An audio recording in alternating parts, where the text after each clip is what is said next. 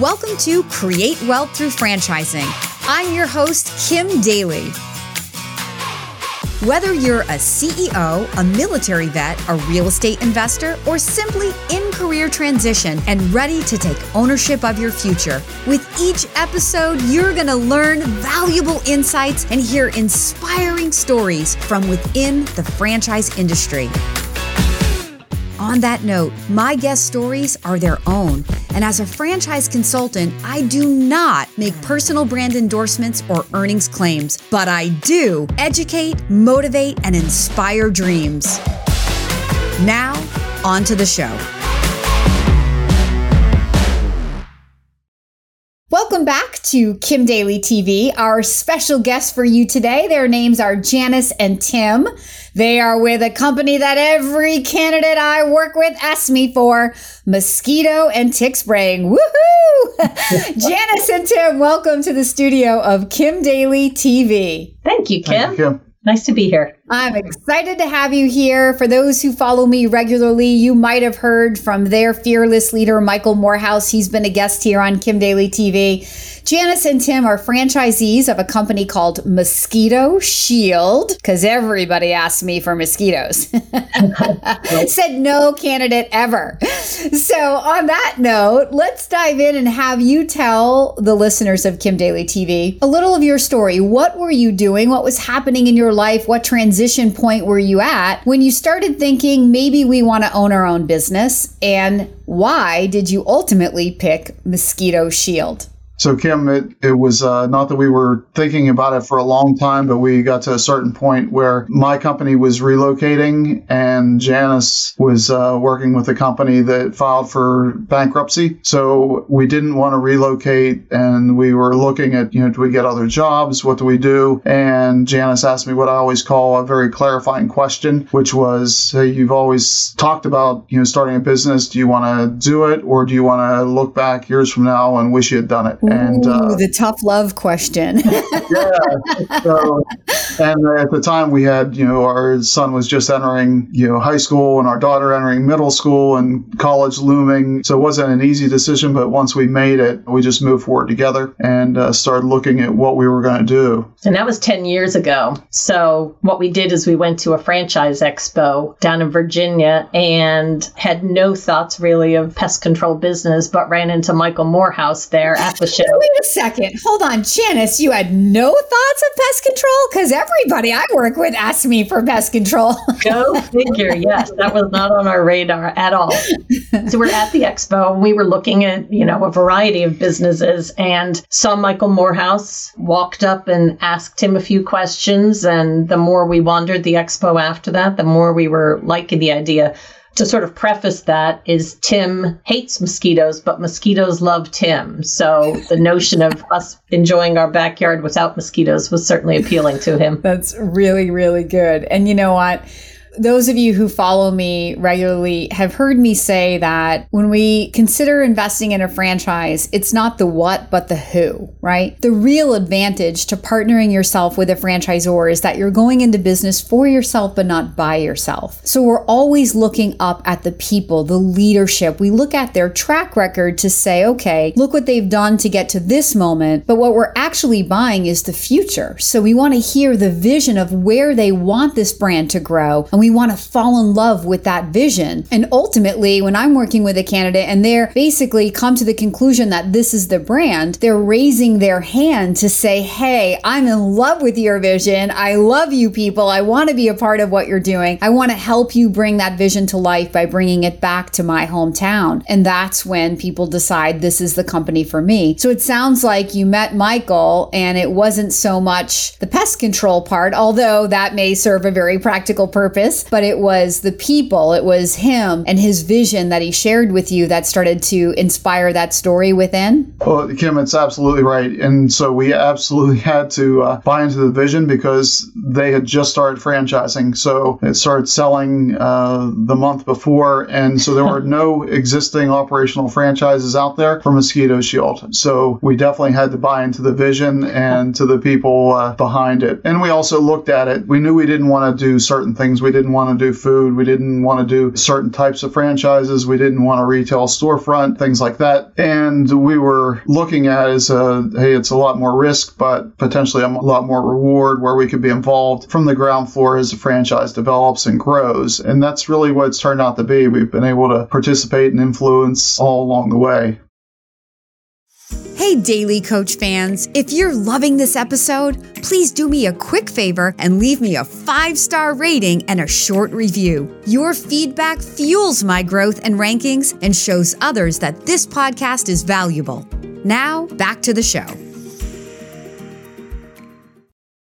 That's amazing. So, I mean, not everybody's cut out to be a pioneer in franchising because a lot of times people are like, well, why am I going to blaze the trail for them? Right? Like, isn't that what I'm buying, this proven track record? But I spend a lot of time setting up with candidates that those who pioneer a brand usually have the biggest exit strategy moment, right? If you were building a brand to exit and you were part of lifting that brand to the moment where the world woke up and everybody wanted one, but there was no more territory available, that's when those pioneers who have the most established businesses and usually the best territories in a market. You know, the, the people who come into the market first carve up the map, the you know, the best. And so then if you were looking for that exit strategy moment, you may have some big fat multiple to be able to offer because of supply and demand. And oftentimes, sometimes it's even your neighboring franchisees that came in after you who wanted the territory that you got that may be willing to pay you for what you've built. So congratulations on having the vision vision without any validation. Not everybody can do that. And now you said you've been in it for 10 years, and that's just amazing.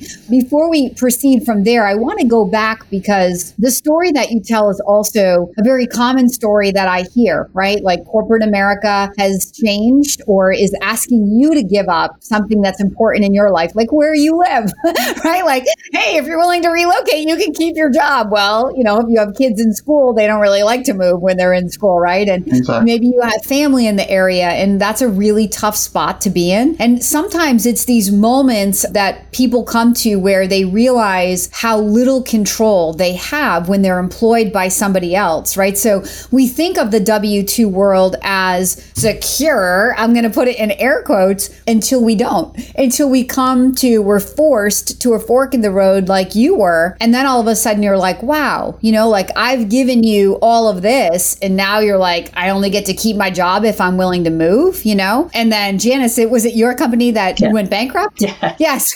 right. Like so they're making yeah, they're making decisions that you have no control over that definitely impact your ability to to keep your job. So these are the stories that lead people down the path to thinking, how do I get control? Gosh, I'd love to own my own business, but man, starting a business is hard and and risky. And that's when, if they're lucky, they meet somebody who says, Well, what about a franchise?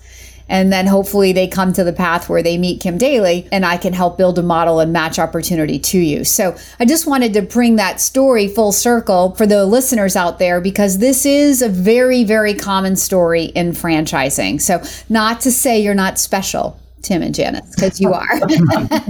What's special about you, going back to your story, is 10 years. So let's talk about what you've learned, how you had to grow. Like, tell us a little bit about this journey that you've been on and how thrilling, we'll call it that, and satisfying it's been over the last decade of your lives. Right. So, like Tim mentioned, you know, we knew coming in that there was no track record, a fact that the franchise consultant and attorney we were working with, when we told them we were doing this, uh, made very, very clear to us. Yeah. But, you know, we kept saying it's exciting. We're the third franchisee. You know, just think how we can impact the system. And we both have business backgrounds. And so, you know, we sort of felt that this was a good fit for us. So, to that end, we've participated in most of the committees that Mosquito Shield has had over the past 10 years years, you know, in a variety of different ways in the system. I'm an information hound, so I asked Michael Morehouse about a million questions when we uh, purchased our franchise, and he answered to the best of his ability. But at that point, like Tim said, there were no existing locations that were already up and running. So I kind of feel like it's the giving back now. You know, there's people who ask questions and they apologize for asking a lot of questions to us. And I say, hey, you know what? We did the same thing. We just only had one person to ask. so now you have a whole franchise worth of people to ask. So we find that really rewarding, mm-hmm. you know, sharing our experience in the past and how it relates to what they're going through today. So let's clarify when you say committees that you're participating on, many listeners may not understand what that means. So why don't you clarify? Yeah, so years ago we had a custom software. So I was on the software committee where we sort of implemented changes to that software system based on our use of it in the field. More recently, I have been on the franchise advisory committee with Mosquito Shield. So that's where a small group, five members, sort of help mentor and have meetings for smaller groups within the system. We've done a lot of more ad hoc type of assistance, testing products and testing new technology and things like that. And then more recently, I just started in January of this year as a success coach for Mosquito Shield. So I work with some some of the newer franchisees uh, in kind of passing along our expertise and hard fought wisdom to uh, to them to try to help them with their businesses. Oh my gosh. So, for those listeners out there who still may not be catching on, um, Kim Daly's going to make it point blank, blank clear. What Janice is saying is she gives feedback to her franchisor based on experience out in the field that then the franchisor uses to keep improving, adapting, growing the franchise system, right? So, pick your jaw up off the floor. For those of you who think that franchisors don't care about your success, they don't want your feedback, it is so wrong. It just depends when you're trying to give the feedback, right? First day as a new franchisee, they don't really care about your feedback, right? Five, three, four, five, ten years in, and you're successful, they want your feedback. so, yeah, so that's really great. Like, nobody I think that I've ever interviewed has mentioned being on a franchise advisory committee. So, that's something new, I think, to my followers. And some franchisors have. And again, it allows franchisees to come together to help to continue to adapt and grow the franchise system because a business is a living, breathing, dynamic environment, right? When you look at a franchise, the day that you sign your franchise agreement, I always tell people, like, this is why like we're not going to use the earnings claim in an FDD as the end all be all because that's a living, breathing environment. That those numbers were taken at one moment in time. But six months from now, 12 months from now, three years from now, those numbers could look very different, right? And that's the future that you're buying into. So we use these tools that we're given when we're trying to make a decision just like that as a tool that helps you get your arms around what you're doing, but not as like solid truth. In business, what I find I have one truth and that's God, but in business, truth changes with my own experience and wisdom, right? Like it's an ever growing, changing environment. So franchisors have to be open to feedback if they want to keep relevant to pandemics, recessions, competition, everything as the business grows and changes. So that was awesome. So you've been in it now for 10 years. And I'm guessing that when you started a business like this, you started, did you start with multiple territories and one truck? Or tell the followers a little bit about how you saw your future and then how that actually played out. And so, Kim, uh, that's actually what we did. We started out with multiple territories.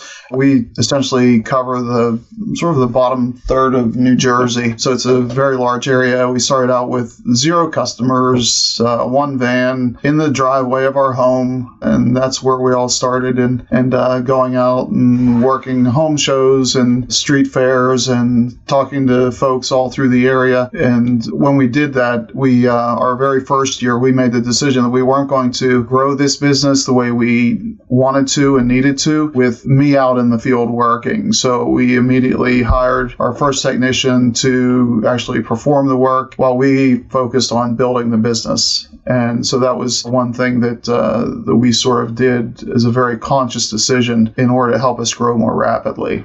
Yeah, that's a good intentional business decision. And so you started back in the good old days with one van in the driveway. So where what does this business look like today?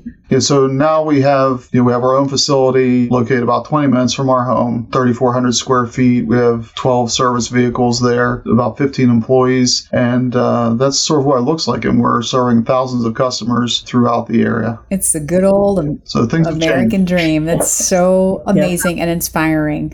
So let's talk about the seasonality of this business because when I present seasonal business, I do a little song and dance around the seasonality. So let's address it head on from people who are in a seasonal business. Like, what do you do in the off season? Do you enjoy having a business where you have some downtime? Yeah, so the first few years we did have some downtime, and then um, we got into doing some holiday lighting. So we do some exterior holiday lighting work. The idea was to try to keep some of our technicians busy in the off season. As it turns out, not all of our technicians necessarily want to do that. So we kind of at the moment have a core group of holiday lighting customers that we just service. So we put up their holiday lights starting right around Halloween and continue through middle of December and leave them up, and then we take them back down and store them them. So it's a full kind of turnkey package for these customers. That's awesome. Did you come up with that on your own or was that suggested through the franchise? Suggested through the franchise. Yeah. Yeah. So yeah. you're double dipping, making more money, deepening that relationship with those existing homeowners. You show up in your mosquito shield van to decorate their lights, I mean, to decorate their homes. no, it's actually, um, you know, we one of the things we found is as far as the seasonality, there are people that do enjoy doing seasonal work. So it's a matter of finding them. Right. So that's one of the challenges. I know people think about a seasonal business. Oh, what do I do with the rest of the time? But there are a group of people that the key is to be able to treat them well and help them develop and make them want to come back the next year. So we have a number of folks who have been coming back to us for uh, I don't know how many years, years, six years or so. Technicians, you know, we're talking. Yep. Technicians service technicians, um, and then Amazing. the people in the office we keep all year long. But there's there's things to do as far as renewing customers and marketing and things like that that do occupy people for the full year. So there's always something to it. do in a seasonal business. Hey, Daly Coach fans, if you're ready to begin your own journey to find the perfect franchise, please email me right now at inquire at kimdaly.tv.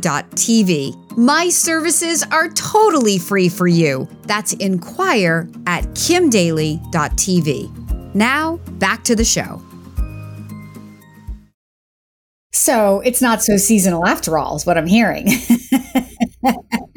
you have a very big business with all these trucks and all these employees and oh, thousands of customers. There's more going on than meets the eye. But for those people who do enjoy a little bit of downtime, I think you have less pressure in certain seasons that allows like families that say, you know, like maybe you have family in India or you have family in another, you know, in another state even, and you're just like, we just would like to travel without worry about our business. I think seasonal businesses kind of cater to that faster than other types of businesses because there is this downtime. So there's that. And I, I always, like I say, I do this little song and dance around, feeling people out around it and like, what else could you do? So it's fun to see that even within the franchise, even though it's not marketed that way, that there are other revenue streams that you can add on to these existing customers that already know, like, and trust you. So that's really fun. Okay. So for those people that are listening who are out there on the sidelines thinking, gosh, I'd love to own a business. Mosquito spraying doesn't sound too hard and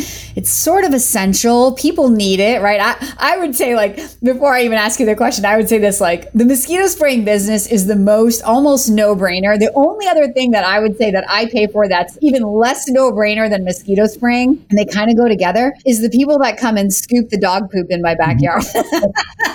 right? Like, since the year that I put in a pool, right?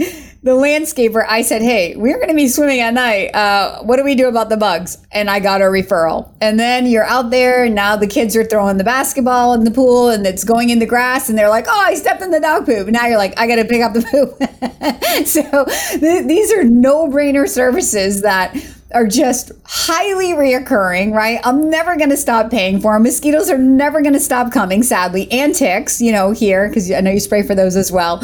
And I know the mosquito shield difference is very good compared to some other competitors out there because I've tried it. so I will say that as an endorsement, uh, personal endorsement from Kim Daly to Michael Morehouse and the whole team at Mosquito Shield. But the question I have for you is for that person who's on the sideline who's like, yes, it's it sounds good, but I'm super scared. I think most people are scared. I'm sure you were scared, right? Yeah. Everybody's scared. No matter how many businesses you've started, if this is the first time in this business, you have some level of fear and for most people, they invest in a franchise. It's their first foray into business ownership. So it's an even bigger leap of faith, right? But the, the jump is not into the deep end of the pool it's dark and like cloudy water and you don't know what's underneath there. The jump off the diving board is into the safety net of the franchise. And that's what the one to two month investigation is all about is learning about this safety net. How taut is it? Is it going to catch you? And are you going to bounce? And what about the other people who've already taken the leap? Are they happy? Are they swimming? Are they getting out and jumping off the diving board again? All of those questions. So, the question I have for you with that big setup is with all the lessons you've learned, and I'm sure it's many after a decade, what advice do you have for the people who are, are really nervous and wishing they could do it, but just aren't sure? Well, I think you know, just gather information. You know, gather information, look at as, as many different things as you can, and decide you know, what businesses you know strike a chord with you. You know, what business model strikes a chord with you. And those are some of the things that we looked at when we were uh, when we were doing that. And that's as I said earlier. You know, we were that's how we eliminated certain businesses from what we were looking to do. And then you look at the track record. Now we didn't look so much at the track record, but we looked at there was a proven business behind it that existed for about 10 years before they started franchising. So we looked at that and that sort of helped balance that, you know, the risk that was there as far as a brand new franchise. You know, once you get into it and you make that decision to go, then it's, you know, you you do have to work at it. But I think that's sort of what I'd, mm-hmm. I'd say do your research and get the right company. You know, and one of our mantras the whole time in the beginning, like we said, our kids were going into high school and middle school and suddenly we had a business that kept us very busy and we just were committed to doing whatever it takes. And I think uh, if you're going to become a business owner, that has to be your mindset. Do not do this half heartedly. You know, just commit yourself to, hey, I'm going to make this work. And so I'm going to do whatever it takes. So that was ours. Like Tim said, we went to home shows on weekends. We had our kids at home shows with us on weekends. You know, it was a family family business because this ultimately was what was going to be putting food on the table as we went forward when Tim's corporate job wound down. So, you know, I think that's really important. Just do that gut check. If you're going to do this, do it and do it to the best of your ability. And imagine the legacy that you've built for your children, whether you meant to or not, right? Just by the role models in terms of, you know, daring to step out of the comfort zone of a paycheck and going on your own and then bringing them to home, home shows and just showing them like what hard work and running a business really looks like. And I'm sure that the conversation around the dinner table changes from uh, when you're a W 2 to when you're self employed, right? And your weekends and what you do and what you call work changes. So all of those things add to that kind of legacy piece that we leave to our children when we dare to like step and take the road less traveled, if you will. That's amazing. I'm wondering, Janice, as I'm listening to you, if the advice you're sharing is this the same type of advice when you're playing coach to those franchisees? Absolutely. We know from the beginning it's it's hard work and you know we just know we were nose to the grindstone and if one thing isn't working shift gears and try something else. And the, one of the things about Mosquito Shield is that our territories are protected so we don't encroach on each other's territories. You can't sell in someone else's territory. So really it's not just us but everybody in the franchise system is very cooperative and helpful with one another. You know, if you have a question that I don't know the answer to, there's someone in the franchise system who does. And we have communication networks, of course, so that you could ask questions of other people. And I find the franchisees are super helpful to one another, all looking to work towards, you know, everybody's benefit and satisfaction with their business. Amazingly said, because when everybody works together, the brand equity grows and that makes everybody's business more valuable, right? So this isn't a cooperative environment environment. Again, when you're investing in a franchise, it's about who, not what. And I think people who invest in Mosquito Shield know that better than anybody because nobody ever woke up and said, Oh, yeah, my future is in pest control. So